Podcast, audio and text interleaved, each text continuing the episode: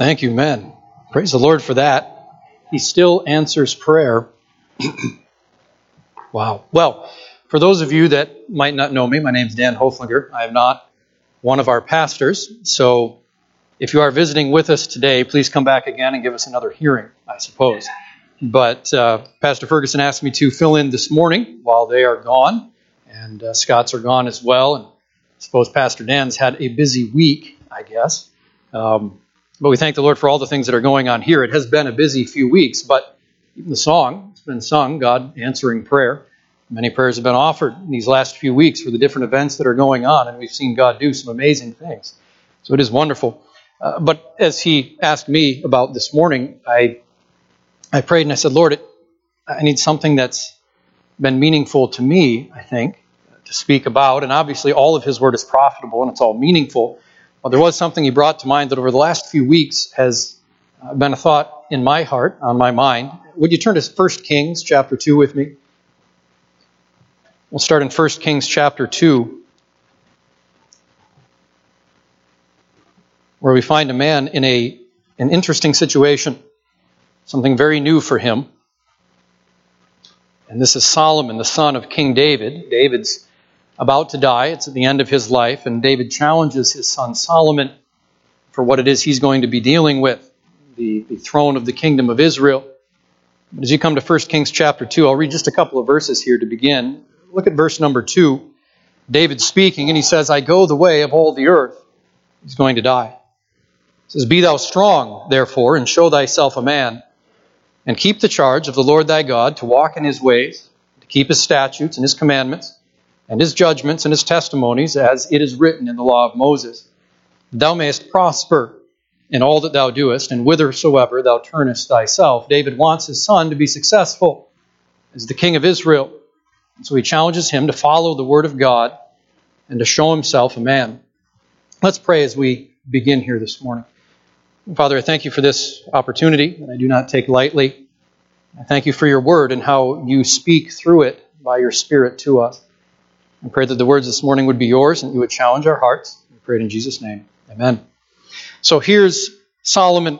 David has been a man of war, and he has fought many enemies round about. And at this point, there's a great deal of peace that has come to the children of Israel. And yet there are many things that Solomon's going to have to deal with. If we were to go all the way through chapter two, we find David listing people that have been unfaithful to him. And he's telling Solomon, they're going to be unfaithful to you. Even one of Solomon's brothers will try to take the throne from him. And he has all of this that he has to deal with. This is all new. At the beginning of chapter three, in verse one, we find him making an alliance with Pharaoh, king of Egypt, and taking Pharaoh's daughter to be his wife. So he's, he's making political alliances as well. And eventually, we, perhaps knowing the rest of the story, could look to Second Kings and find that there would be days in his kingdom where it was said that silver was nothing accounted of in the days of Solomon. There was so much wealth and prosperity in his nation. If they wanted something nice, you used gold. I mean, what is silver? It was nothing accounted of. But at this point, as he's beginning, he's seeing nothing but challenges. And it's a new it's a new life for him. He doesn't know exactly what it is that he's going to do. And, and we can find ourselves in those sorts of places. Not that any of us will be king or queen of Israel. It's not what I'm expecting. But we come to new situations in life. Perhaps a new job, a new family situation, a financial situation, a health situation. And we wonder, what is it that we ought to do? And we, we need guidance. And Solomon had wisdom to see this. If you were to jump down to chapter three with me, I'll read several verses starting in verse number five. We read that in Gibeon, the Lord appeared to Solomon in a dream by night. And God said, Ask what I shall give thee. And Solomon said, Thou hast showed unto thy servant David my father great mercy, according as he walked before thee in truth and in righteousness and in uprightness of heart with thee, that thou hast kept for him this great kindness, that thou hast given him a son to sit on his throne, as it is this day. And now, O Lord my God, thou hast made thy servant king instead of David my father, and I am but a little child. I know not how to go out or come in. And thy servant is in the midst of this thy people, which thou hast chosen, a great people, that cannot be numbered nor counted for multitude. Give therefore thy servant an understanding heart to judge thy people, that I may discern between good and bad, for who is able to judge this thy so great a people? And the speech pleased the Lord. that Solomon had asked this thing. You see, he has enough wisdom to realize he needs more wisdom. I don't know how to, I don't know how to handle this, Lord. I need your help. But what has struck me over the last few weeks is the statement that God makes in verse number five. Ask what I shall give thee. God's eternal, and he's with us right now, even as he is with Solomon then, and all of time is open before him. He knew what Solomon would answer, and he knew how he would work through Solomon all the days of his life. But what a statement to make. Ask what I shall give thee. Essentially, Solomon, it's open to anything you would ask for. God talks about this in the next few verses, that he didn't ask for great riches or the life of his enemies or to have a long life for himself, all these other things that he might have asked for, but he sought wisdom from God instead. God praised him for that. But the question that was then in my mind is, is what if, what if God said that to me? What would my answer be? I suppose as I say that, everyone here, something is coming to mind. I expect it does. And as I've thought about that the last couple of weeks, I suppose it was in my devotions I came across this, and, and it just stayed in my mind. And, and every time that that came to mind, every time there's one word that came to mind immediately. And I had to stop and think as I studied here, is that a biblical answer? I mean, if God were to prompt us, what is it that you desire? What is it that you seek above anything else? What would the answer be? And so in the time that we have, I'd like to look at three answers from God's word as how we might approach that question, how we might answer that question. What is it that we seek? What do we desire? If God were to say, ask what I shall give thee, what would you say? So turn back with me a few books, would you, to First Samuel. Samuel comes just before Kings. We'll find our first example here. Ultimately, the example is Samuel himself, but I want to start before that because the narrative, the story, the history of Samuel's life does not begin with him. It actually begins with his mother, Hannah. And in First Samuel chapter one, we find this amazing woman who wants to follow the Lord, but she's in a very difficult situation. Here in First Samuel one, we find that she's actually one of two wives to Elkanah. And though the Bible never condones polygamy in any form, in the Old Testament it was often something that happened. It's not a good thing, and it caused many problems in many marriages. But here, it's where she finds herself. It's not really her choice at this point. And she seeks to have children because in her day, very often, uh, women derived their self-worth, their feeling of importance or significance from how many children they had born to their husbands. And so what is it naturally she wants? From, from a child growing up, this is what she wants, uh, to bear children. And of course, she hasn't because God's prevented that. And so the other wife she has, and this there's this there's this difficulty. And I think she probably asked for many children. But eventually, as they went to the tabernacle to worship the Lord year by year, and she made her requests of God, it got down to the point where it's just one. If you would just give me one. Look, look to verse number ten in First Samuel. They're at the tabernacle to worship the Lord, and it says she was in bitterness of soul and prayed unto the Lord and wept sore. And she vowed a vow and said, O Lord of hosts, if thou wilt indeed look on the affliction of thine handmaid and remember me, and not forget thine handmaid, but wilt give unto thine handmaid a man-child, then I will give him unto the Lord all the days of his life, and there shall no razor come upon his head. And I want to start with her because it shows what her perspective is in this. You see her humility, not to even say I or me, but she calls herself your servant girl, your handmaid. And she asks for just one and says, if you'll give me a child, a little boy, he'll be yours. You see the no razor coming upon his head at the end of the verse. Like the Nazarite vow, it's a sign of separation, that this boy would be separated to follow and to serve God. And even his name, if you scan down to verse number twelve, when she does bring this child forth, it says, wherefore it came to pass, when the time was come about, after Hannah had conceived, that she bare a son, and called his name Samuel, saying, because I have asked him for the Lord. Samuel, Shemuel, coming from Shema and El, it means God heard. So every time she refers to her child, when someone asks the name of her child and calls her child, as he's so small, Shemuel, Samuel, every time she says God heard, because he is the sign, he is the answer to her request. God had heard her. And I say all that to say this, this boy knew his purpose. From the smallest as a child to the point that he was weaned and left at the tabernacle to serve God, he knew he was there to serve the Lord. This is why he's here. suppose we could pause and say something about our purpose, because this is the same purpose. Our purpose is to serve the Lord, but he was fully aware of that, and that informs his thinking, his mindset, as chapter three comes to pass. Because in chapter three, as he's at the tabernacle and he's serving, some unusual events happen. He goes to bed one night and he hears his name, Samuel.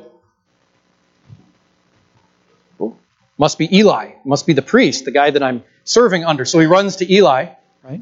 Says, hey, you called me. Huh? No, no, go back to bed. Samuel, here it comes again. He runs to Eli. You called me. Uh, no, no, no, I, I'm, no. And I don't know if they think like the one's messing with the other, like maybe Eli's thinking, I've got this little kid and he, he thinks this is funny or something. And Samuel, you know, what does he think? Eli's getting old and he's maybe not quite with it anymore. I, I don't know what's going through their minds. He just, he, he, he's, he thinks I'm calling him. I'm not calling him. And so he goes back to bed yet again. And if you look in chapter three of First Samuel, at verse uh, number nine, Excuse me, verse number eight, we read, the Lord called Samuel again the third time. And he arose and went to Eli and said, here am I, for thou didst call me. So Eli finally gets it. Eli perceived, he understood that the Lord had called the child. And therefore Eli said unto Samuel, go, lie down, and it shall be, if he call thee, that thou shalt say, speak, Lord, for thy servant heareth. So Samuel went and lay down in his place. I do wonder the thoughts of Samuel at this point, for sure. He's just a little child. And the priest has said, God's trying to speak to you personally. Now, today we have his word complete, and he speaks through it. But in their day, things were different. He had established, God had offices. There was the office of priest. That's what Eli's doing. And the people would come to the priest. They'd bring their offerings, and the priest would offer those offerings to God. They would go to God on behalf of the people. They didn't have the ability that we do as believers in Christ, by the blood of Christ, to enter into God's presence in prayer, the song spoke about, anytime we choose. They went to the priests. And on the other side of that, you had the prophets. And God would come to a prophet and would give the prophet his word, and that prophet would then speak to the people. Uh, praise God, we have this instead. And his spirit within, that at any time we can read from his word, we can hear what he has to say. But for this little child, I mean, I can't imagine... Like, shouldn't you be speaking to Eli? Or surely there are other prophets with experience and knowledge, and I'm I'm this kid. What are his thoughts at this point? Yet he just goes and lays down. And what happens in verse number ten? The Lord came and stood. The idea of stand is to present oneself. He reveals himself to Samuel, and he called, as at other times, he'd done this before, Samuel, Samuel. And then Samuel answered, speak, for thy servant heareth. So you ask Samuel, the Lord speaking, what is it, Samuel, that you want? What, what would you seek to do, Samuel? He says, I, I want to hear what the Lord has to say. God wants to speak to me. I want to hear it. And, and Samuel would follow this pattern throughout his life, and God would effect drastic change in the nation of Israel through this prophet. He would anoint Saul, the king, the first king of Israel, and he would try to guide Saul. And when Saul went astray, he would announced the end of Saul's kingdom, and he would anoint the next king, David, and God used this man in a mighty way for many years. But it began with this. When God spoke, Samuel wanted to hear, and that's a question perhaps for us. If God offers us whatever we would ask, would we ask to hear him? Because we can. We were just talking about it. He's revealed his word in its fullness, inspired, preserved, translated in English. We're not in a nation where we're persecuted such that we don't have it. It's right here. The question is, do we want to hear him? And we could rephrase that. How often do you read from this book? Because we can hear him if we want to. It's right here. I'm holding it. I'm going to take this home with me today. And I can read from it anytime I choose. You might say, well, I'm here now, right? So we come and, and we hear preaching. Usually it's Pastor Ferguson, maybe Pastor Scott, maybe Pastor Phelps or Pastor Toma. We, we come in, we hear teaching. We come to Sunday school.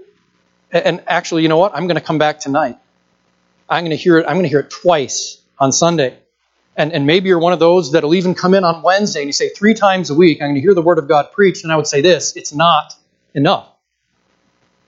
It's not enough. It has to be something that we seek, and we seek always, every day, and often more than once a day. To Joshua, God said this, this book of the law. And when he said the book of the law, he meant Genesis through Deuteronomy. It's all the Bible that Joshua had.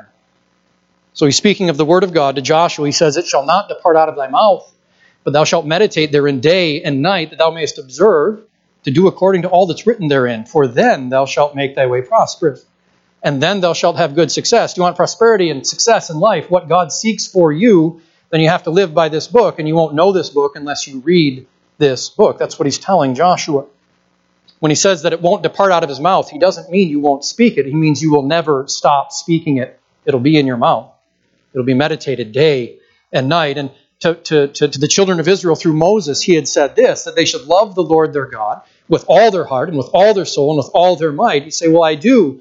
Then he said this, and these words which I command thee this day, which, by the way, are the book of Deuteronomy. He was writing as he spoke. He said, they shall be in thine heart, and thou shalt teach them diligently, carefully to your children. He references sitting down and rising up and going to bed and getting up and going and coming and all the time. The Word of God to be taught. How are we going to teach it if we don't know it? How are we going to know it if we don't read it? I love the way that Peter put this. In Second Peter one nineteen, he says, we have also a more sure word of prophecy. He speaks of the Bible, but the question is, more sure than what? Well, he'd just been talking about an event that happened in his own life. He, Peter, James, and John, they'd gone with Jesus up into a mountain. And for a few minutes, this incredible thing happened.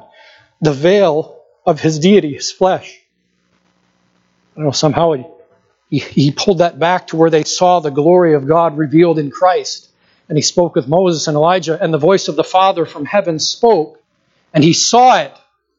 And he heard it. Do you think Peter forgot that day? No. I don't think Peter ever forgot that day. But Peter said, we have a more sure word. Right here. Peter's memory could fail him. Peter's thoughts could be confused. Peter's heart could lie to him. But this is more sure. And what does he say about it? He says, whereunto ye do well, that ye take heed, as unto a light that shineth in a dark place. And I would submit to you that the world that we live in is a dark place. That our nation is a dark place. That many workplaces are dark places. Sometimes our homes have more darkness than they ought to have. But this, this is the light that shineth in a dark place. So my question is, do you want to hear from Him? Because we can. Are you hearing from Him? Well, how else might, might, might, might we answer that question? Solomon said, I need wisdom. I need God's wisdom to apply to my life. Uh, Samuel wanted to hear from the Lord. Jesus had words to say about it as well. Would you turn to Matthew with me? The first book in the New Testament, Matthew.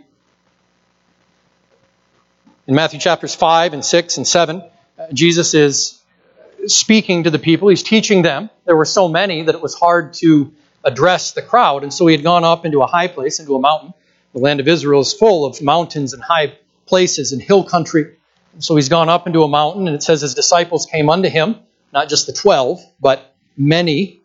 And when he was set, then he spoke, and he taught them for these three chapters, practical things for how to live life, how God would have us to live. And in all of that, he comes to a statement in chapter six, where he says that we can't serve two masters. He says we can't serve God and serve money. The desire for the wealth of this world. We can't, we can't do both. And that leads him to verse twenty-five.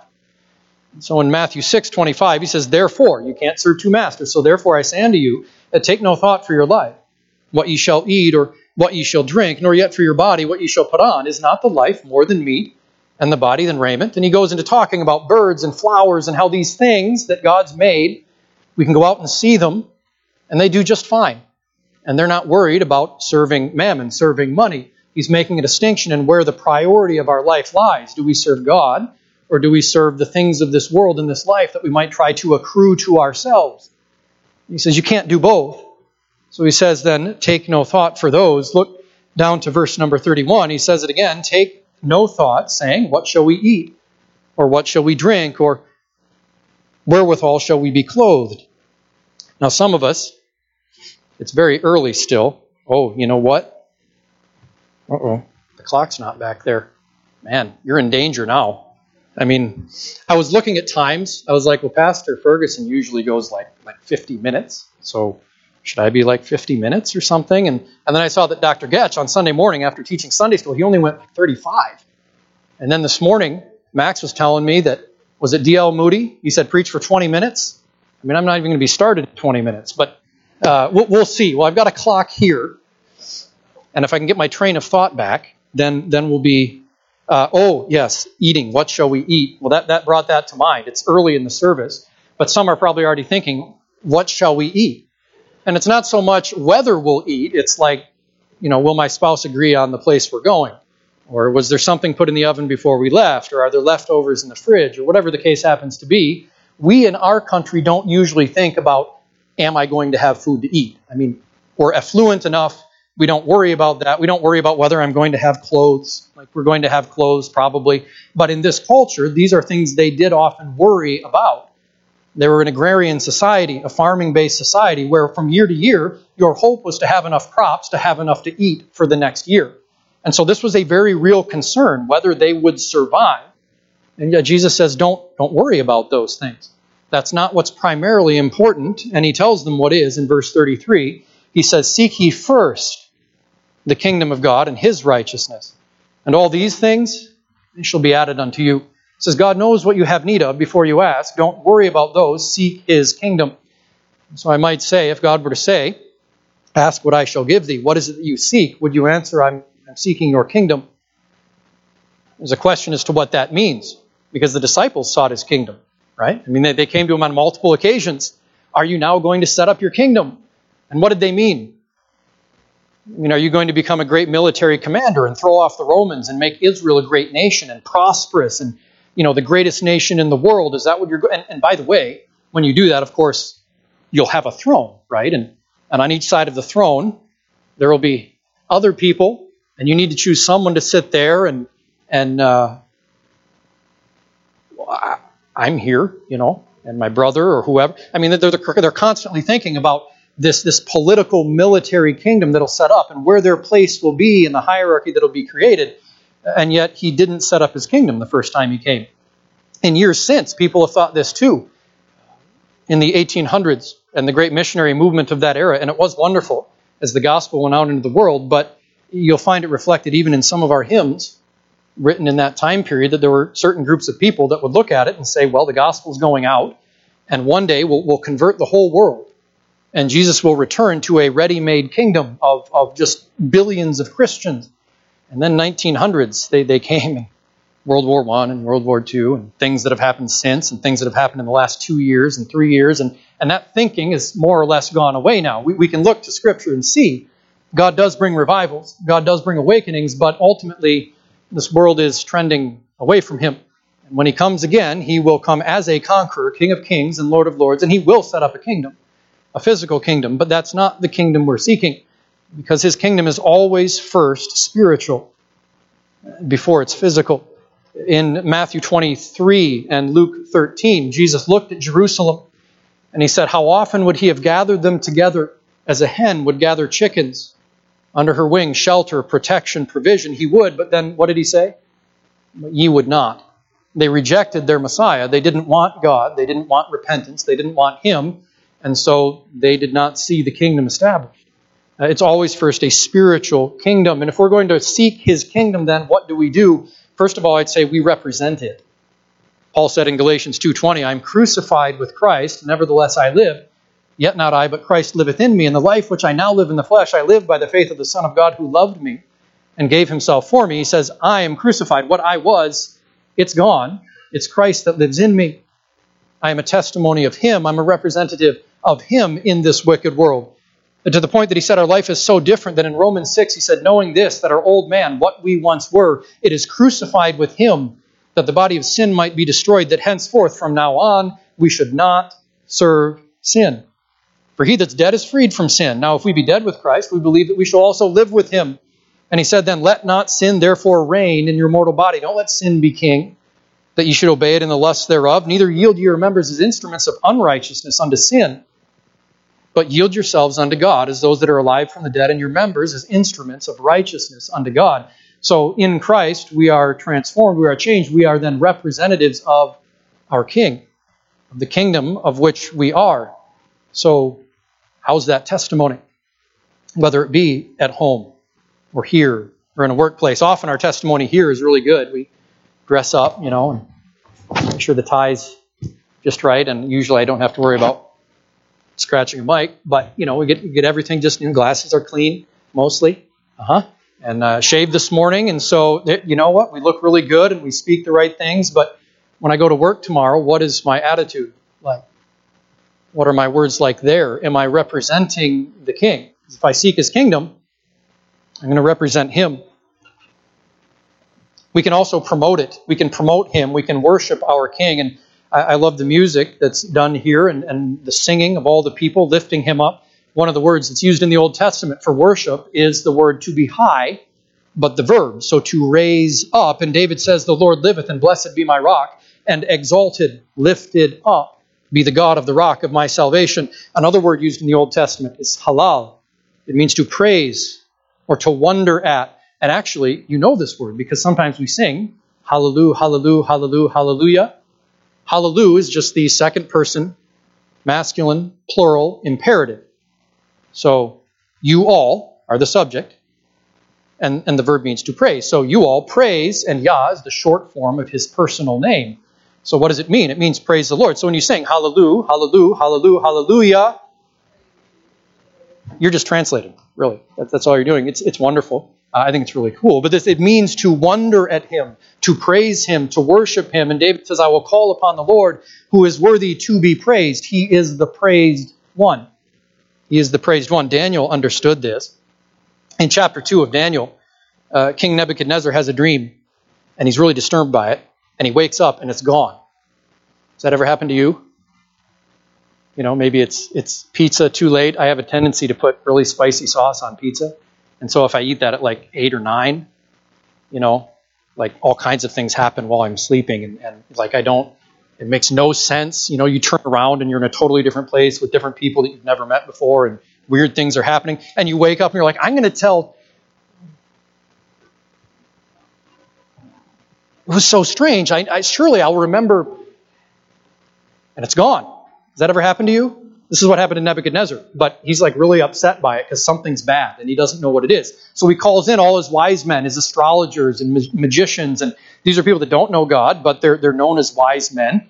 Uh, when Daniel had been taken captive into Babylon, eventually he'd been put into their ranks. So he worships the Lord, follows the Lord, he's faithful, but all these other guys, not so much. Well, he calls them in and he says, okay, I had this dream and it's terrible, so tell me what it means. Oh, well, tell us the dream and we'll interpret. Well, I don't know the dream. But if you tell us the dream, we will interpret. No, you tell me the dream and then interpret it also. And they say, we, we this is not how this works. We we can't do this. And they're they're trying to be respectful, you know, right? Like he's the king. He has great authority. They say, but we can't. And he says, okay, then you're all going to die. Right? I give you a little bit of time. If you can't tell me the dream and interpret the dream, you are not what you claim to be, and you are all going to die. And I believe make your houses a dunghill, I think as well. So not a good situation. Uh, I suppose if they're dead, it doesn't matter what happens to their house anyway. But uh, he just wants to put the exclamation point on there, right? So they, they come to Daniel and they say, what are we going to do? And he prays, and God tells him the dream. And God tells him the interpretation. So Daniel knows, right? He's got the information. He goes into the king, and the king says this. He says, art thou able to make known unto me the dream which I have seen and the interpretation thereof? Thou is a singular pronoun. He's looking at Daniel, and he says, you. Are you able to tell me this? Now, question, is Daniel able to tell him? God has told Daniel the dream, and God has told Daniel the interpretation. Can Daniel tell him? Yeah. Daniel can say, of course. I mean, I don't know why you called all these fools in here to begin with. They don't know anything. But me, yeah. I mean, I can, I can tell you anything you need to know. That's not what he says, though. Daniel says, but there is a God in heaven that revealeth secrets and maketh known to the king Nebuchadnezzar what shall be in the latter days. And later he says, but as for me, this secret is not revealed to me for any wisdom that I have more than any living. He says, all these other guys that couldn't tell you anything, I'm, I'm no different. I'm just a man. But there's a God in heaven, and he reveals it. So if you're at work tomorrow and somebody says, it's a great work ethic. We didn't think we'd get this done, but you came through. Uh, this, this is great. What do you say? Well, I mean, my upbringing, and uh, it's, it's the way I am. You know, I just know what I'm doing. And it's a good that you came to me, because you knew when you came to me, it would get done, and it'd get done right. And, you know, that other guy that's up for the promotion, he's worthless. Of course, you know this. But but I, you know, No. No, there, there's a God in heaven, and he's made me what I am, and he's made you what you are if you're a believer in Christ, and he's working on us, and he's working on us to improve us and to make us more like him, but the glory is his. We represent him, we can promote him, but notice we can also call others to join in. Would you flip a few books further forward to John, the Gospel of John? In the first chapter, John the Baptist, not the author of the book, but John the Baptist is preaching and teaching. He's preaching repentance, a change of mind, because the kingdom of heaven is at hand. It's at hand because the king is coming. And so as he teaches, he saw Jesus, and he said, "Behold, the Lamb of God that taketh away the sin of the world." He proclaims who he is, and, and his disciples are one by one turning to follow Christ. And this was John's point, John the Baptist. And so as this is going on, in verse thirty-five of John chapter one, we're told again the next day, the next day after, John stood and two of his disciples. So here's John the Baptist, two of his disciples, and he sees Jesus. And in verse thirty-six, looking upon Jesus as he walked, he saith, "Behold, the Lamb of God." And the two disciples heard him speak, and they followed Jesus. Then Jesus turned and saw them following, and saith unto them, "What seek ye?" Which I think is an interesting question in today's context, because that's what we're asking. What do we seek? What is it we desire? What is it these two desired? And they said unto him, "Rabbi," which is to say, being interpreted, "Master, where dwellest thou?" They want to be where he is. He saith unto them, "Come and see." And they came and saw where he dwelt, and abode with him that day, for it was about the tenth hour. One of the two which heard John speak and followed him was Andrew, Simon Peter's brother. He's the less popular brother. They were called the sons of thunder, so they had some similarities about them. I think Peter was just faster. And so it was Peter's foot that was in his mouth all the time. Like Andrew would have, but Peter just beat him to it. You ever have that? Like you're going to say something, "Oh, somebody beat me to it." Well, this, this is Peter. He's he's saying things he shouldn't say, and Andrew's just right behind him. But here he is, actually meeting Jesus first. This is Andrew. But what does he do? Verse forty-one, "He first findeth his own brother Simon, Simon Peter, and he saith unto him, We have found the Messiah," which is being interpreted the Christ, the anointed one, the promised one of the Old Testament, come to take our sins. He finds his brother. Look down to verse forty-three, the day following. So here we are on the next day. Jesus would go forth into Galilee, and he findeth Philip, and saith unto him, "Follow me." Now Philip was of Bethsaida, the city of Andrew and Peter, which makes sense. It's one day after another. He's in the same area. He's just headed up into Galilee now. But what does Philip do? "Philip findeth Nathanael, and saith unto him, We have found him, of whom Moses in the law and the prophets did write, Jesus of Nazareth, the son of Joseph. We found the Messiah." He identifies him. He brings him to Jesus, both of these guys.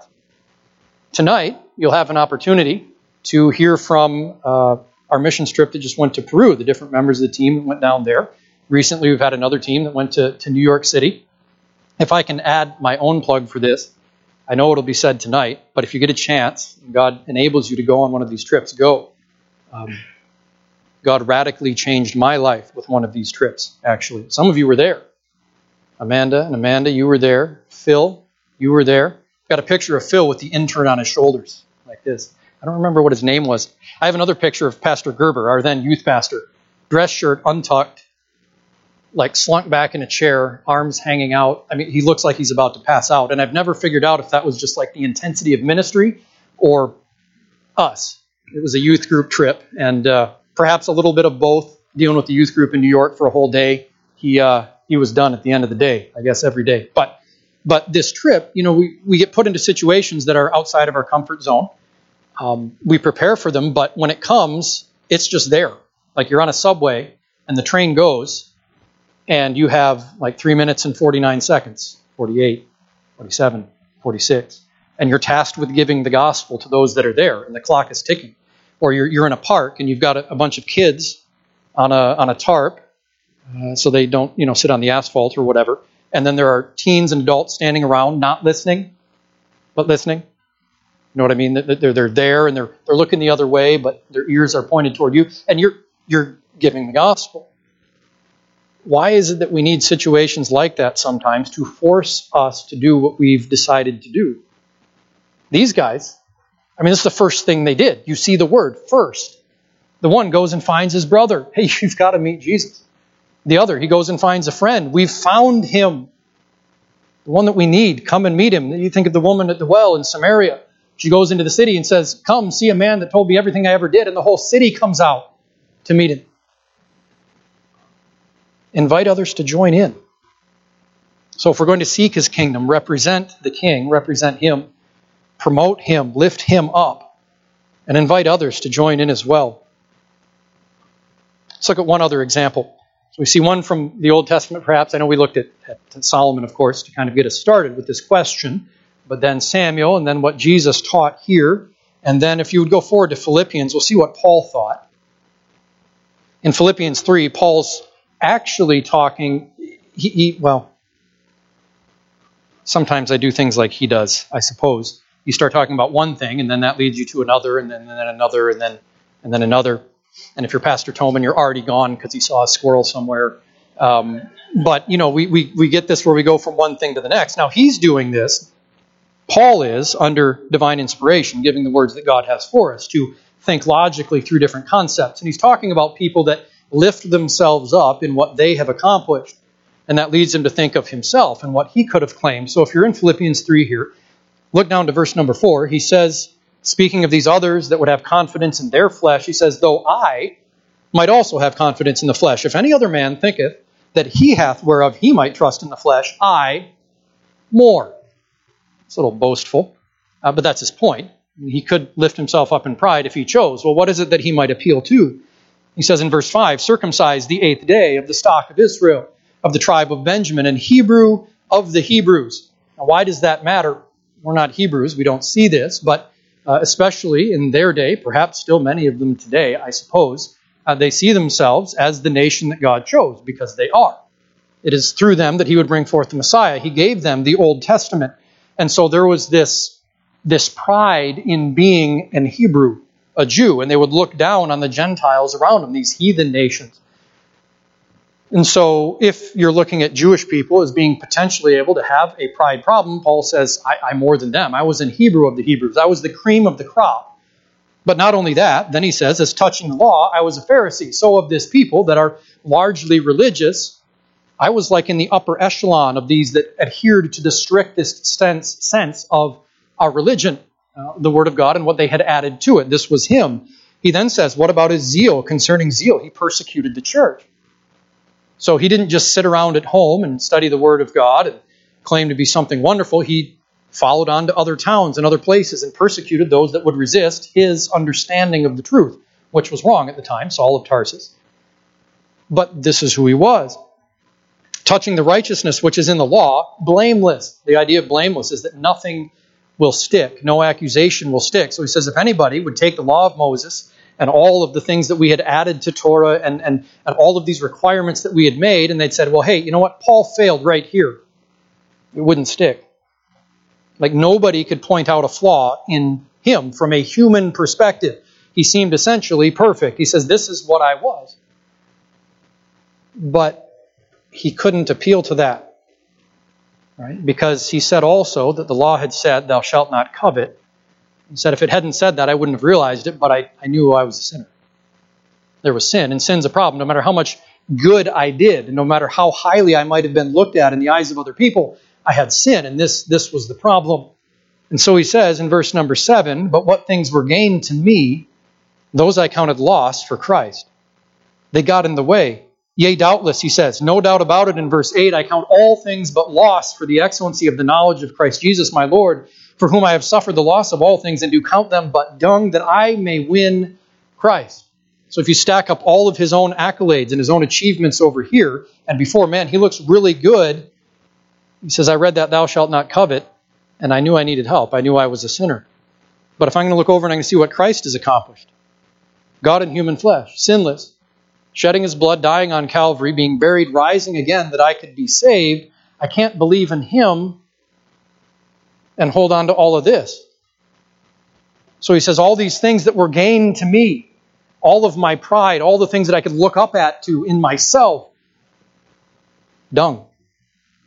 It's actually not worthless. It's worse than worthless. It would prevent me coming to Christ if I would trust in myself. He's got to make a decision, and he did. He left all of that behind. This is salvation. How does it result in his life? He says in verse nine, and be found in him, not having mine own righteousness, which is of the law, but that which is through the faith of Christ, the righteousness which is of God by faith. My righteousness, my works were not enough, but the righteousness of God That's a no. But it only comes through faith, faith in Jesus Christ. So he says in verse ten, that I may know him. This is the result of his salvation. He knows Christ. He understands the power of his resurrection, the fellowship of his sufferings. He's been made conformable unto his death. He says, if by any means I might attain unto the resurrection of the dead, the resurrection from a dead, lifeless corpse. When this life ends and his physical body dies, he's looked at all these other means, the Hebrew of the Hebrews thing, and the zeal persecuting the church thing, and the blamelessness in the law, and he says, this won't get me to the resurrection of the dead. Only Christ will. Christ is the means. He is the way. And so he's left all of that and trusted in Christ. Now all of this is a discussion of salvation, how it is that we can have forgiveness of sin. But he doesn't stop there, because he knows one day this physical body will die, and it did. He died likely a martyr in Rome after his second imprisonment, and he's in glory now with Christ. And he'll see the resurrection, but it wasn't just about what's in the future for Paul. It meant something for that day, because God doesn't just save us to deliver us from the presence of sin in heaven one day. He saves us to make us something different now, to deliver us from the power of sin now. And so Paul goes on, and he says in verse twelve, not as though I'd already attained, either we're already perfect, but I follow after, if that I may apprehend that for which also I am apprehended of Christ Jesus. Why was he apprehended by Christ? That God would make him like himself. And Paul says, I'm reaching out, trying to apprehend that. I want to be like him. I want to know him. He doesn't count himself to have apprehended in verse thirteen, but this one thing he does, what does he do? He forgets those things which are behind, and he reaches forth to those things which are before, and he presses toward the mark for the prize of the high calling of God in Christ Jesus. You might say, that's great for Paul.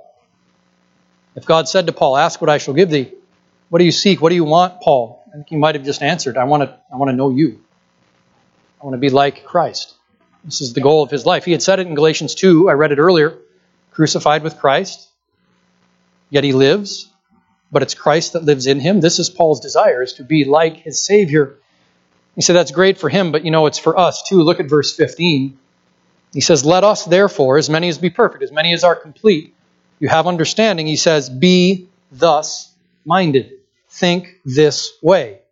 Agree with me. Seek to be like Christ.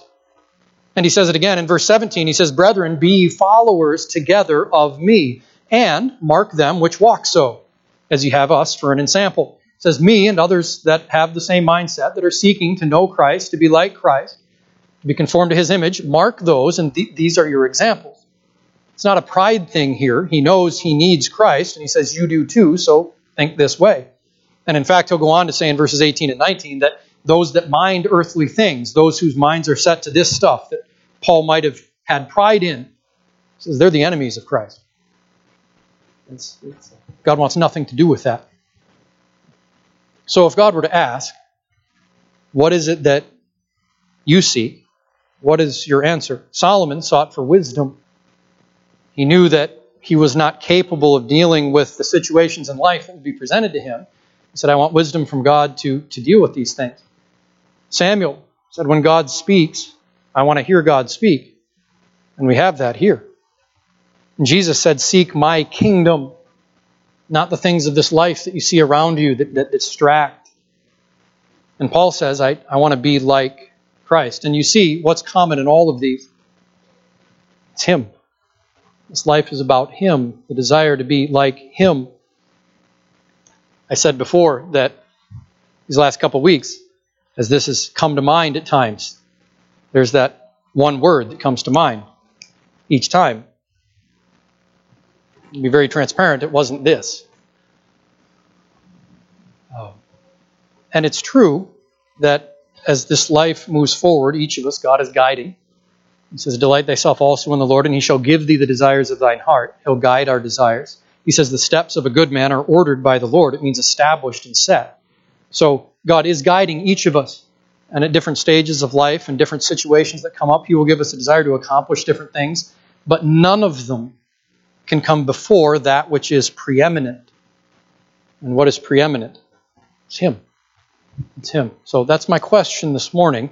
If God came to you tonight, as you're going to sleep, and he said, ask what I shall give thee. What is your answer? What is your question for him? What is it that you are seeking? Are you seeking him? Let's seek him. Pray with me, would you?